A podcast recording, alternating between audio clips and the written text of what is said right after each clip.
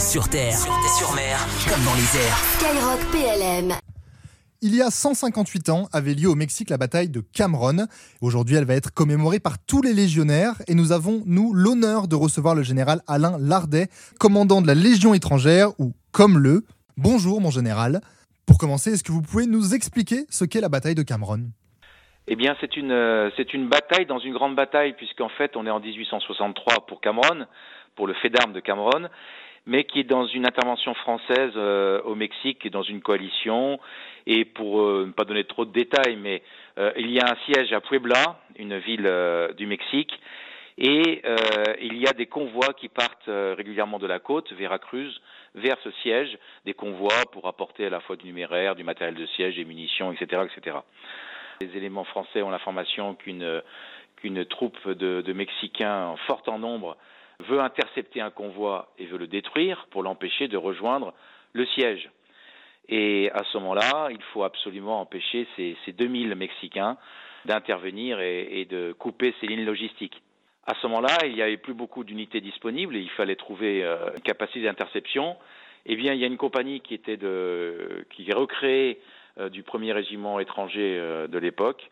Une compagnie qui est créée rapidement, le capitaine Danjou prend le commandement et va se porter, après une marche de toute une nuit, va se porter en espérant tomber sur ces 2000 Mexicains, et il est dans la région de Camarone, qui est un tout petit village, pas très loin de Veracruz. Il tombe justement sur ces 2000 Mexicains. Il comprend tout de suite, le capitaine Danjou, la mission qui lui est très simple, retenir ces 2000 Mexicains le plus longtemps possible, de façon à ce que le convoi passe. Et le plus longtemps possible, quel que soit le rapport de force. Ils sont à moins de 1 contre 30, puisqu'ils sont 60, cette compagnie, environ 60, face à 2000 Mexicains, des cavaliers et des fantassins.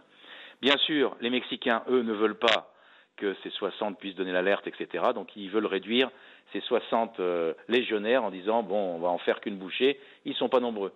Et ça dure 10 heures le combat, de l'aube jusqu'à dans l'après-midi.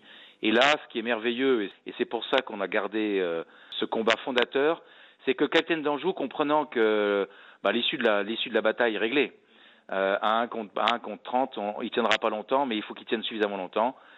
Il joue d'ailleurs très bien tactiquement, il manœuvre très bien, il repousse 2 assauts avant de trouver une petite auberge à Camarone, et il s'y retranche pour tenir le plus longtemps possible. Et là, il se rend compte qu'ils vont tous mourir, mais il dit il faut qu'on tienne le plus longtemps possible. Il fait prêter à ses légionnaires le serment d'aller jusqu'au bout de leur engagement. Et c'est ça qu'on a retenu, parce que bien sûr, les légionnaires prêtent ce serment et ils l'ont fait, et ils ont tenu la parole. C'est toute ce qui est resté dans la mémoire collective de la Légion étrangère, c'est cette fidélité à la parole donnée, ce sens du sacrifice, et puis ce qui a donné une caractéristique qui a été répétée longtemps dans l'histoire pour la Légion étrangère, de la mission sacrée, quelle que soit la mission, mission de couverture au départ, mission secondaire, on aurait pu dire au départ, pour ces légionnaires, et qui en définitive, à la fin, une mission principale, parce que le convoi est passé, ça on le dit rarement, bien sûr, ils ont été tous, jusqu'au dernier, ils ont combattu, mais au fond, ils ont réussi la mission. Donc, la bataille a eu lieu le 30 avril 1863. Depuis, chaque année, il y a une cérémonie de commémoration. Est-ce que vous pouvez nous raconter habituellement comment se déroule cette cérémonie ? Alors, cette commémoration, elle est très ancienne, pas tout à fait dès le départ de cette bataille, puisque c'est en 1863. Et on retrouve les traces de la première commémoration, tout à fait intime, par un lieutenant, le lieutenant François, qui était en poste en 1906, un poste de Talung, à la frontière de Chine, et qui avait en mémoire et qui a voulu fêter commémorer cet engagement des légionnaires un peu isolés dans leur mission jusqu'au bout, et qui a commémoré pour la première fois, c'est les traces que l'on a, cette bataille de Cameron. Depuis, l'idée a dû être assez répandue, c'est en effet une très excellente idée, et cette commémoration de la bataille s'est développée dans chaque détachement légion et surtout à la maison mère. Alors pourquoi surtout à la maison mère ? On peut commémorer Cameron dès qu'on est un simple légionnaire amoureux de la Légion et qu'on se penche sur le récit du combat, on peut y trouver plein de leçons. Mais pourquoi à la Maison Mère c'est une commémoration toute particulière ? C'est parce qu'on a cette relique de ce combat qui est la main du capitaine Danjou. Capitaine Danjou donc, qui était ce chef vénéré par ses hommes et qui a pris le commandement de la 3e compagnie à Cameron. Et il avait, depuis Sébastopol, une blessure à la main et une main en bois. La main a été redonnée par les Mexicains aux armées françaises. Et donc, on a gardé et on a au musée de la Légion étrangère, dans la crypte, on a cette main du capitaine Danjou qui est devenue notre relique de tout ce symbole du combat.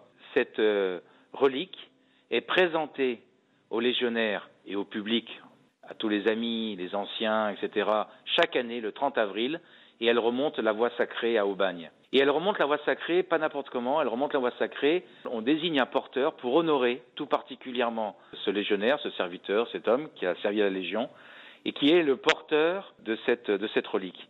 Et il y a un cérémonial qui est devenu très beau, vraiment, moi ça m'avait marqué jeune, et je crois qu'elle marque beaucoup les spectateurs. C'est d'abord pour ça qu'elle est faite, de cette remontée au milieu des pionniers, de la main du capitaine Danjou, portée par un légionnaire d'exception, chaque année désigné, et entouré d'accompagnateurs que l'on va mettre aussi à l'honneur. On le sait, cette année, c'est un petit peu particulier pour tout le monde et les armées n'y échappent pas avec le Covid, évidemment. Tout ce qui est habituellement commémoration en présentiel, c'est un petit peu compliqué. Comment vous vous êtes organisé pour quand même pouvoir commémorer la bataille de Cameron cette année ? Nous serons à huis clos. Les conditions sanitaires ne permettent pas de regrouper du monde. Donc on restera sur l'unité de vie, c'est-à-dire chaque régiment Légion fera une prise d'armes de Cameron, mais en restant dans son unité de vie comme on vit tous les jours dans nos quartiers, dans nos casernes, etc.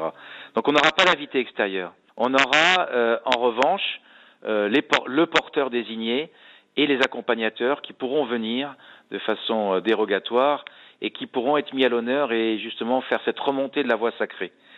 Cette année, ça correspond également au centenaire de la devise « Honneur et fidélité ». Il y a 100 ans, nos drapeaux, nos emblèmes de la Légion étrangère ont eu pour la première fois l'inscription « Honneur et fidélité » inscrit. C'est un centenaire et c'est un anniversaire qui est tout à fait particulier parce qu'elle marque l'engagement des légionnaires. Quand le légionnaire s'engage, dans son contrat d'engagement, il y a cet engagement, cette promesse de servir avec honneur et fidélité qui est inscrit sur nos drapeaux.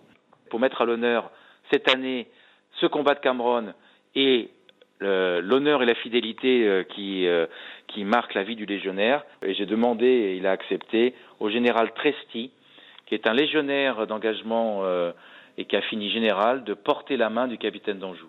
Donc pour revenir à votre question, nous pourrons, dans l'intimité, on peut dire, au milieu des troupes pour Aubagne du 1er RE, du 1er régiment étranger et de l'état-major du Comle, on nous verrons et nous accompagnerons, nous verrons le général Tresti remonter la voie sacrée avec ses pionniers le 30 avril et on maintient l'essentiel d'une certaine manière. On préférerait évidemment faire une œuvre de cohésion parce que c'est important, mais ça on le choisit pas et on a bien compris pourquoi on ne pouvait pas le faire, mais je voudrais insister quand même sur le fait que c'est une dette de cohésion. Nos anciens ont besoin de ces regroupements, on a besoin de ces éléments de cohésion. C'est pas possible cette année, soit on le fera à huis clos et ça n'empêchera pas de garder en effet cette solennité de cette prise d'armes. Merci mon général. Skyrock PLM s'associe à vous mon général. Nous souhaitons également aux légionnaires une belle fête de Cameron et un très beau centenaire de la devise honneur et fidélité. Sur terre, sur mer, comme dans les airs. Skyrock PLM.